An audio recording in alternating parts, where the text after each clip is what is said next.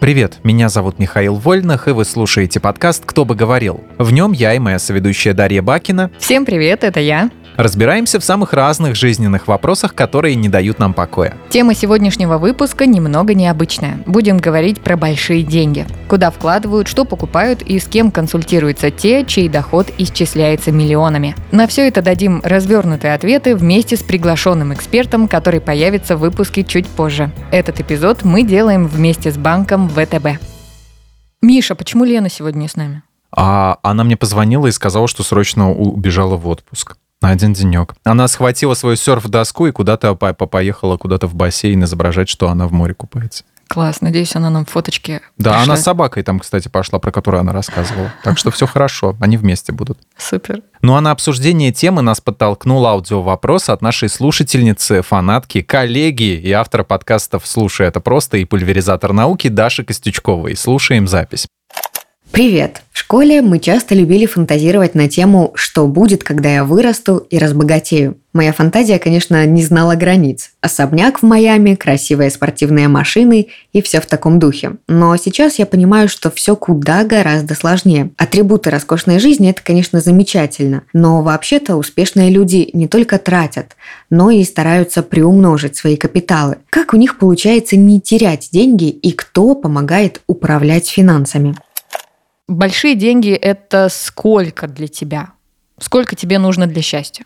Слушай, ну если мы уходим в детство, то я вспоминаю, что у нас раньше же были другие категории совершенно больших денег. Для меня было большие деньги, это 100 рублей. Вау. Для тебя нет? А у меня, знаешь, у нас, не знаю, как в России, но я в Казахстане родилась, росла, и у нас были жвачки такие, арбузики. Ага. У вас были такие, не было? Арбузики, я знаю конфетки-арбузики, такие типа мармеладок. Не, у нас именно жвачки были, они, они прям крутые были. Вот их покупать, это супер было.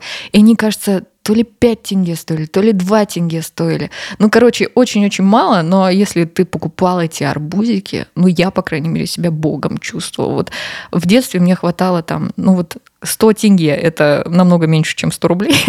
И если бы я на эти 100 тенге купила этих арбузиков, я была бы самым счастливым человеком на свете, Миш. Прекрасно. У меня 100 рублей было, даже диск с игрой какой-нибудь стоил рублей 70, потому что это были, конечно же, не лицензионные, как я впоследствии узнал, игры. То есть лицензионные были от 1С, от каких-нибудь таких официальных дистрибьюторов, а нелицензионные стоили как раз-таки по карману. Рублей 65-70. Я уже, по-моему, говорил в одном из выпусков, что была какая-то такая цепь удач, когда я на улице просто находил по 100 У рублей. меня тоже такое было, Миша, не поверишь. Да. Да? Да. У нас был стол, где взрослые дяди играли в шахматы. И там всегда деньги валялись. И я вот ходила, деньги там собирала. А, ну это они, понятно, от кого валялись, примерно можно Ну да. проследить, да. кто был их хозяином. А у меня нет, у меня мы идем просто со своим одноклассником мимо компьютерного клуба, да, в Комсомольском районе, и тут я смотрю, 100 рублей лежит на улице, и я такой, тут типа, о, смотри, 100 рублей. Он говорит, а, ну, раз мы нашли, давай их поделим пополам. Я взял в карман и иду, думаю, ну да, наверное, мы поделим их пополам. А потом иду и думаю, блин, а что я должен делиться? Я их увидел, ты бы прошел, прощелкал, только потому что ты имел счастье идти рядом со мной, и я ему сказал, слушай, дружище, а они у меня выпали куда-то. Хитрюга! Ой, хитрюга!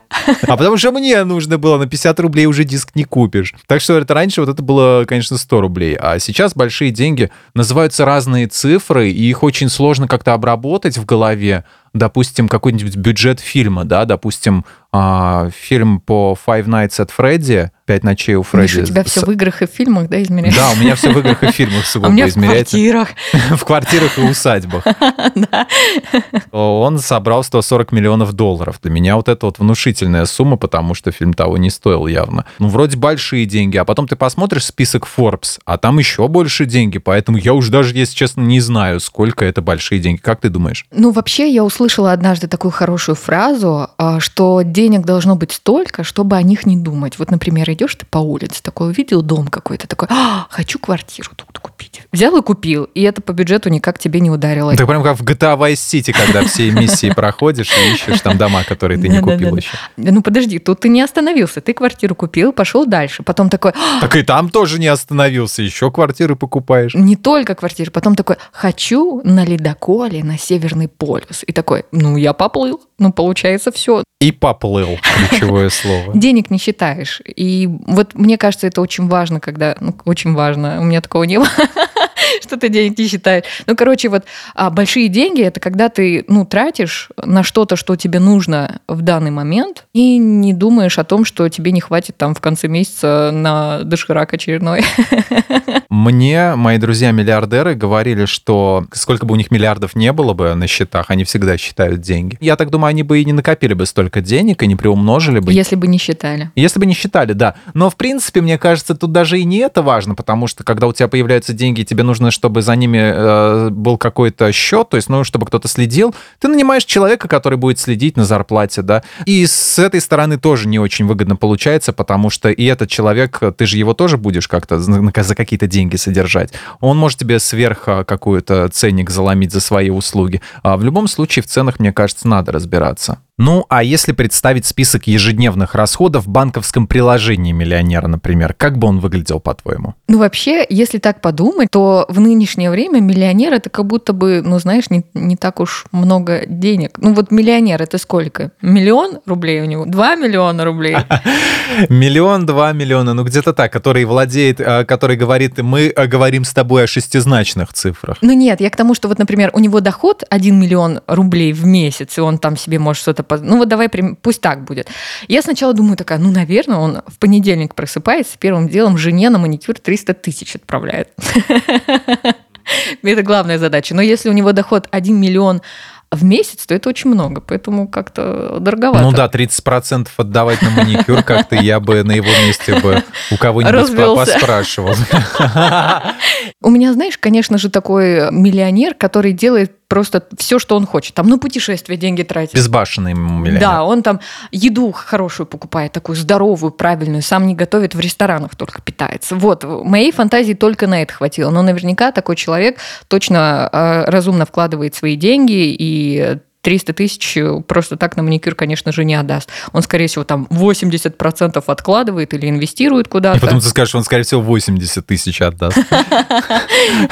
Ну, а у тебя какие предположения? А мне кажется, что у нас еще большинство людей воспитаны Советским Союзом и не стараются не выпячивать свои миллионы на показ. Ну, допустим, как корейка в «Золотом теленке». Поэтому они ведут такой а, образ жизни скрытых миллионеров. Но это чисто моя фантазия. Вот мы можем же только догадываться. О, да.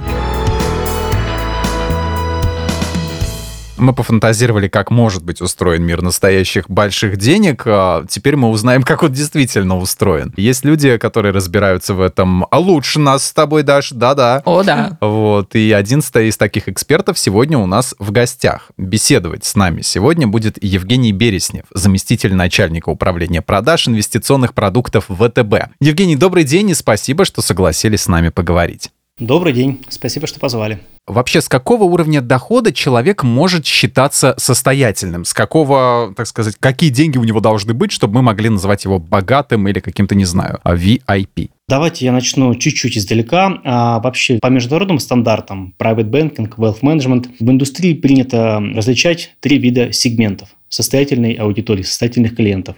Это клиенты affluent сегмента, так называемые клиенты премиального.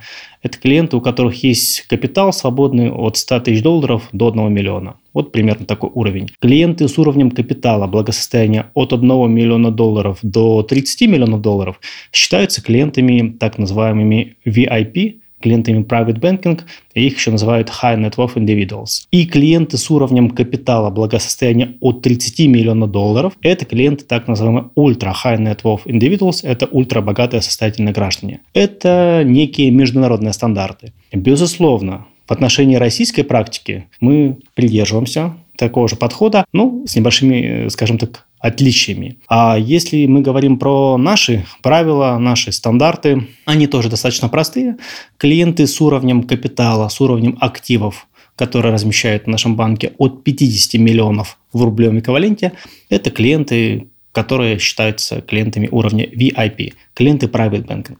Если у меня, допустим, как раз такой внушительный доход, то в каком виде я могла бы хранить свои деньги? Смотрите, а когда мы говорим об уровне капитала, уровне благосостояния от 1 миллиона долларов, достаточно приличная сумма, безусловно, конечно же, мы понимаем, что это совокупность неких инструментов. Это могут быть высоколиквидные средства, кэш на нашем жаргоне, да, то есть это денежные остатки на каких-то счетах до востребования, накопительных счетах, которые вам доступны прямо в режиме онлайн моментально. Также второй уровень некий. Это э, средства, которые размещены во вклады, в депозиты с определенными ставками, с определенной срочностью, с опциями либо снятия, либо пополнения, либо со всеми этими опциями. И третий уровень – это активы, связанные с фондовым рынком.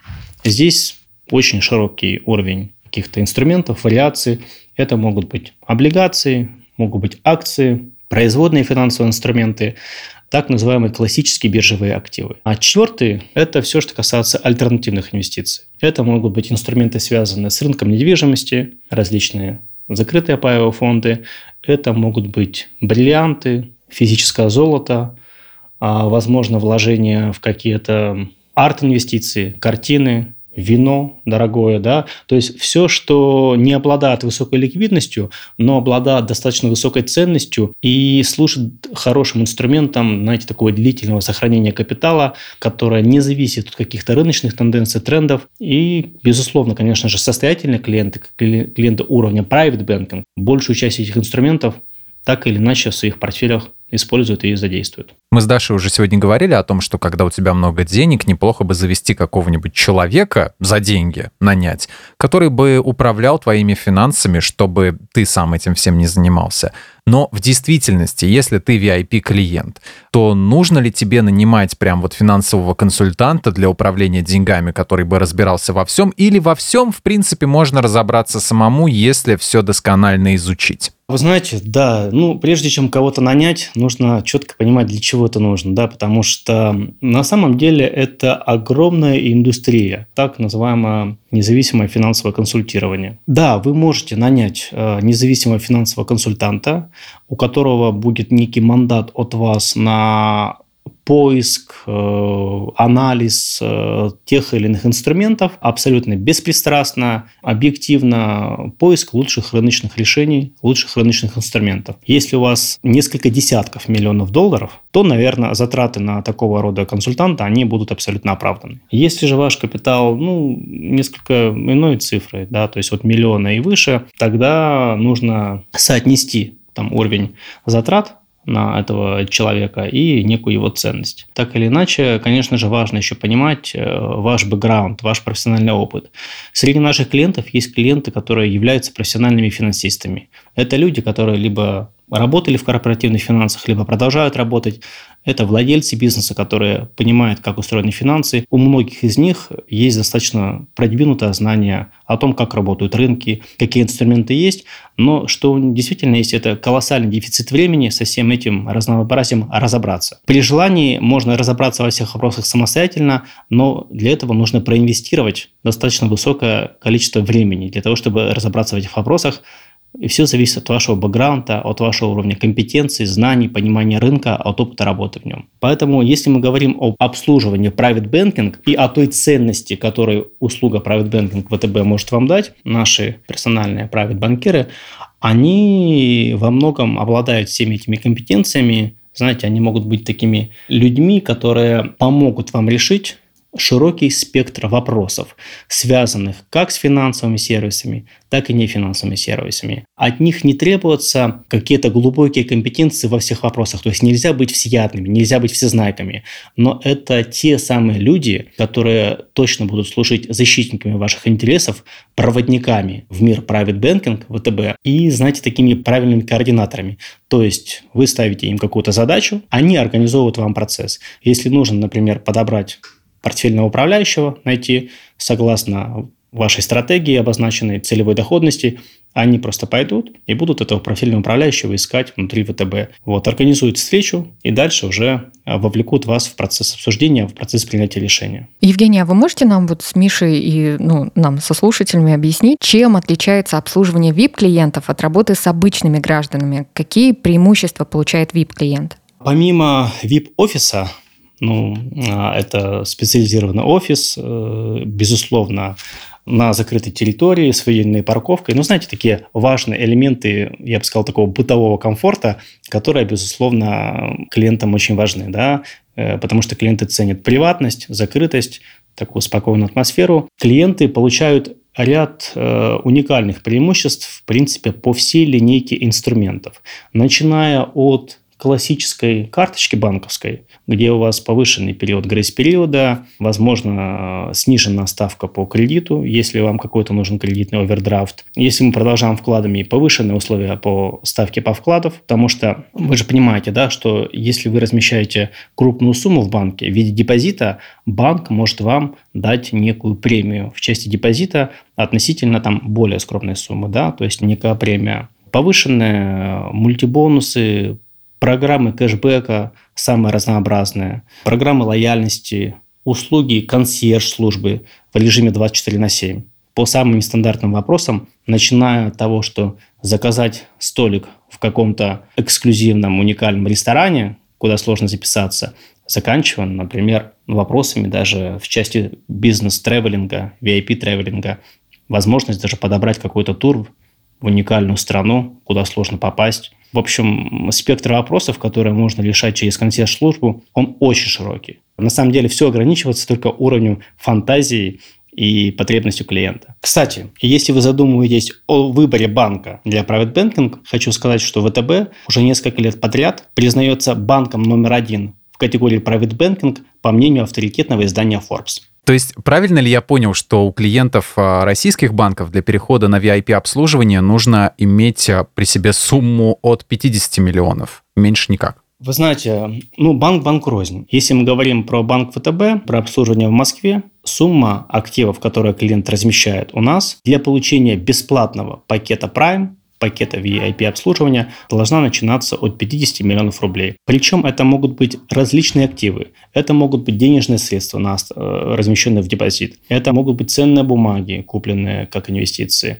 Это может быть физическое золото. То есть активы, которые размещены в банке, которые имеют некую рыночную оценку. Если в совокупности сумма ваших активов превышает 50 миллионов рублей, вы получаете бесплатно комплексный пакет VIP-обслуживания который называется Prime. Есть опция, безусловно. Если эта сумма ну, не дотягивает до 50 миллионов, а есть, конечно, возможность данный пакет получить за дополнительную плату. Ряд клиентов этим пользуются, мы всегда рады и очень надеемся, что эти клиенты будут довольны уровнем нашего обслуживания и постепенно могут сумму активов, размещаемую в банке, увеличивать. Я бы хотел еще сделать важную оговорку, что 50 миллионов – это сумма релевантна для Москвы, для столицы. Для регионов это 30 миллионов рублей.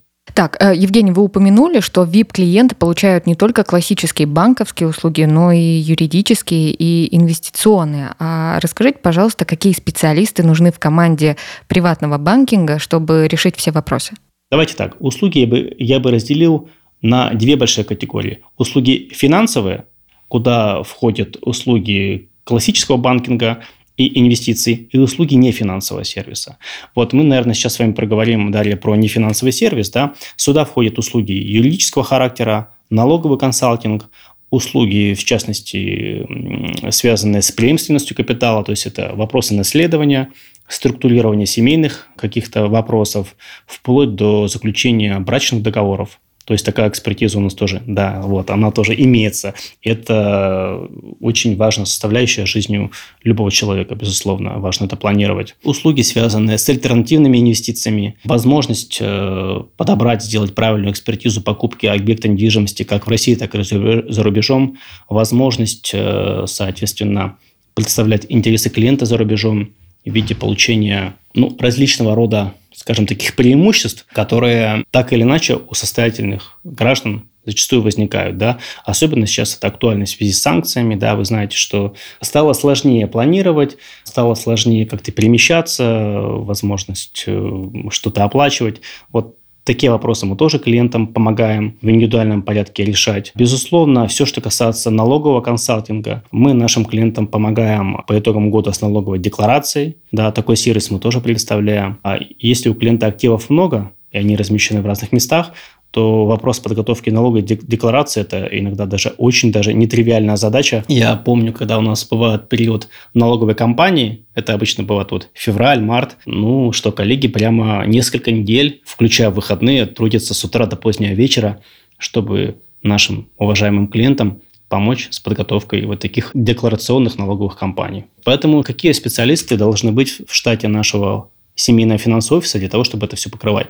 Конечно же, это специалисты, имеющие налоговую экспертизу. Как правило, мы, мы нанимаем талантливых, способных э, сотрудников, которые имеют опыт работы в компании так называемой большой четверки, крупных аудиторских налоговых компаниях. Это специалисты, которые имеют юридическую практику, вот. Это специалисты, которые имеют сильные экспертные познания а, в области услуги lifestyle, лайфстайл, консьерж бизнеса, да, все, что касается нефинансовой составляющей, ну, безусловно, важной жизни клиента. И это специалисты, которые в целом хорошо разбираются в области альтернативных инвестиций. Безусловно, нельзя объять необъятное. Вот те направления, которые я озвучил, ну, они очень емкие. Каждое из этих направлений можно во всех красках раскрывать долго. Поэтому помимо штатных специалистов, у нашего семейного финансового офиса есть широкая сеть авторизованных провайдеров, которые прошли нашу проверку в качестве сервиса и услуг, в которых мы уверены. То есть это тоже вопрос репутации. И, конечно же, когда запрос клиента а, ну, требует знаете, инвестиции времени в глубокую проработку, либо требуется дополнительно широкая уникальная экспертиза, мы к таким проектам привлекаем наших авторизованных партнеров. А есть такой стереотип, что у каждого уважающего себя богатого человека обязательно есть сейф с золотыми слитками. Ну вот, как, допустим, в каком-нибудь Джеймсе Бонде, да, Голдфингер, там у него всегда были такие слиточки. А расскажите, куда состоятельный человек на самом деле вкладывает свои деньги? Ну, этот стереотип, безусловно, имеет под собой прочную основу. Не без этого, конечно же. Не без слитков. Не без слитков, конечно же. И вообще, Куда мы без слитков? Мы с прошлого года, пожалуй, были первыми на российском рынке private banking, которые стали продавать физическое золото клиентам private banking достигли быстро лидирующих позиций. На данный момент у нас э, реализовано более 49 тонн физического золота. Это рекордные суммы, рекордные объемы. И, в принципе, мы видим, что интерес клиентов к этому благородному металлу, к инвестициям в сладкого золота, он остается достаточно стабильным. Поэтому вот ваш озвученный стереотип, он в целом там точно имеет право на жизнь. Но, конечно же, э, клиенты, у многих клиентов есть сейфовые ячейки, которые мы тоже представляем, ну, и они хранят там те ценности, которые известны только им. Это очень частное пространство, максимально защищенное, куда имеют доступ только они. Если мы говорим про стандартный некий, знаете, такой средний портфель состоятельного клиента, как правило, он состоит из высоколиквидных средств, то есть некая основа.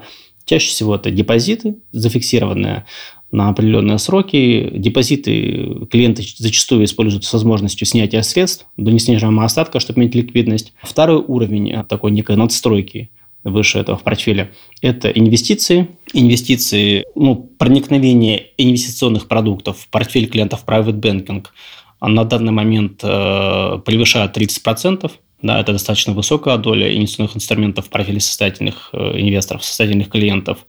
Вот. Чаще всего, конечно, наши клиенты тяготеют каким-то консервативным решением наподобие бандов, но это рынок фиксированной доходности, это облигации, сейчас уже российских компаний. Безусловно, есть высокий интерес к российским акциям. И вообще российский рынок акций мы считаем достаточно, в целом мы смотрим на него оптимистично, даже несмотря на текущую жесткую денежно-кредитную политику регулятора. Клиенты на определенную долю, конечно же, есть у них недвижимость, а так или иначе. В основном, конечно, это прямо физические объекты. Клиенты могут покупать, там, покупать землю, бизнесы, какие-то коммерческие помещения. Ну а те клиенты, которым важна именно такая портфельная инвестиция в недвижимость, они инвестируют в наши закрытые паевые фонды, а, которые специализируются именно на поиске инвестиций в объекты высококлассной коммерческой недвижимости.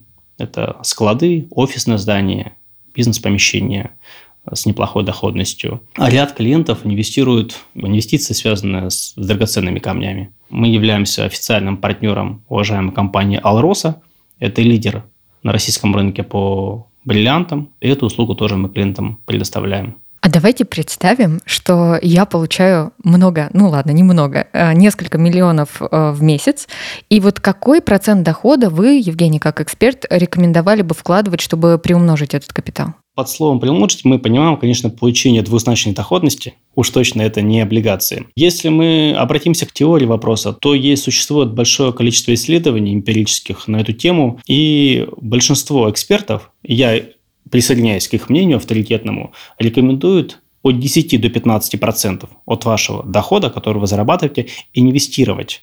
Чаще всего это акции, потому что именно акции в долгосрочной перспективе на 10, 15, 20 лет помогают не только капитал сохранить, но и, отвечая на ваш вопрос, приумножить. Но здесь очень важно делать поправку на российскую реальность, безусловно, на возраст клиента, на его жизненные установки, да, в долгосрочной перспективе, системно, регулярно а, можно и нужно инвестировать в рынок, связанных с российскими акциями, в какие-то инструменты. Это могут быть паевые фонды, это может быть инструменты доверительного управления – да, это может быть даже покупка акций через брокерский счет самостоятельно, как уж вам комфортнее, как вам удобнее, но главное делать это регулярно, системно, невзирая на текущую волатильность рынка, рынок может расти, может быть падать. Вот этот такой достаточно простой, но на самом деле непростой, потому что это требует системного, регулярного, такого, знаете, длительного подхода. Вот этот способ – это практически гарантированное средство, капитал в перспективе длительный приумножить. Но чем старше, а, тем а, метод возвращения, получения денег должен быть э, быстрее. Ну, типа, акции уже не подойдут, потому что, ну, мне, например, 70,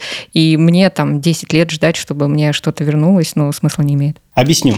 А рынок акций уникален тем, что там есть высокая волатильность, и надо быть готовым к тому, что акции могут упасть в цене и какое-то длительное время восстанавливаться. Вот если вам там, не знаю, от 20 там, до 40, вот, у вас еще есть, э, скажем, достаточно длительный временной ресурс спокойно эту волатильность пережидать. А если клиент уже за 70, да, то, конечно же, в акции мы бы рекомендовали либо какую-то незначительную часть э, размещать, либо все-таки сконцентрироваться на облигационных инструментах, инструментах защиты капитала, для того, чтобы на себя не брать повышенный риск. Потому что акции уникальные операции лишь повторюсь тем, что они вам дают уверенный результат в длительной перспективе. Если мы говорим про короткие горизонты времени, здесь, конечно, уже есть определенная высокая степень риска, и что вот в возрасте в определенном уже точно недопустимо. И еще очень важно, мы очень часто говорим про про доход клиента, но важно не забывать, что у них так или иначе у некоторых есть какие-то денежные обязательства. У кого-то могут быть кредиты по бизнесу, какие-то личные кредиты, да. И, конечно, когда мы говорим про доход, важно понимать и апеллировать категории чистый доход. То есть ваш гроз доход совокупный минус ваши обязательства. И вот от этой суммы рассчитывать какое-то количество, какое-то x процентов, но здесь бы я вам рекомендовал лично вам 20 смело инвестировать в рынок акций. Евгений, большое спасибо вам за беседу, было очень интересно. Давайте подведем итоги выпуска и дадим три ответа, а, коротко, на ключевые вопросы нашего выпуска. Большие деньги это сколько? Большие деньги это, знаете, от миллиона долларов когда-то это был миллион, когда-то было 50 миллионов рублей. Сейчас это 50 миллионов рублей, это 500 тысяч долларов. Наверное, так. Если ты состоятельный человек, то нанимать консультантов или справляться самому? Если есть возможность, лучше использовать экспертизу как консультантов, так и частных банкиров. Какой процент дохода вкладывать, чтобы приумножить капитал? От 10 до 20 процентов вашего чистого дохода а можно, нужно вкладывать в долгосрочной перспективе, чтобы приумножать капитал. Класс, как интересно. Очень интересно. Банковские продукты могут дать больше, чем кажется. Три года подряд Private Banking ВТБ удерживает лидерство в рейтинге Forbes среди банков для крупного частного капитала. Он предлагает клиентам комплексную финансовую экспертизу, индивидуальные ставки по депозитам, кредиты с персональными условиями, классические и альтернативные инвестиции. Семейный финансовый офис предоставляет услуги по юридическому сопровождению сделок, налоговой консультации и оптимизацию активов с учетом норм не только российской, но и иностранной юрисдикций. Клиенты Private Banking могут пользоваться программой лояльности, в том числе бесплатно посещать более 270 VIP-залов аэропортов и вокзалов по системе Мир Пас в России и за рубежом. Реклама. Банк ВТБ. ПАО. Это был подкаст «Кто бы говорил». Большое спасибо всем, кто слушал этот выпуск. Мы благодарим Евгения Береснева за участие и за эти советы. Отдельное спасибо Даше Костючковой за вопрос. Слушайте нас на всех удобных платформах, комментируйте, ставьте лайки и звездочки. Ну а мы с вами прощаемся. Всем пока. Спасибо, всем счастливо. Пока. Пока.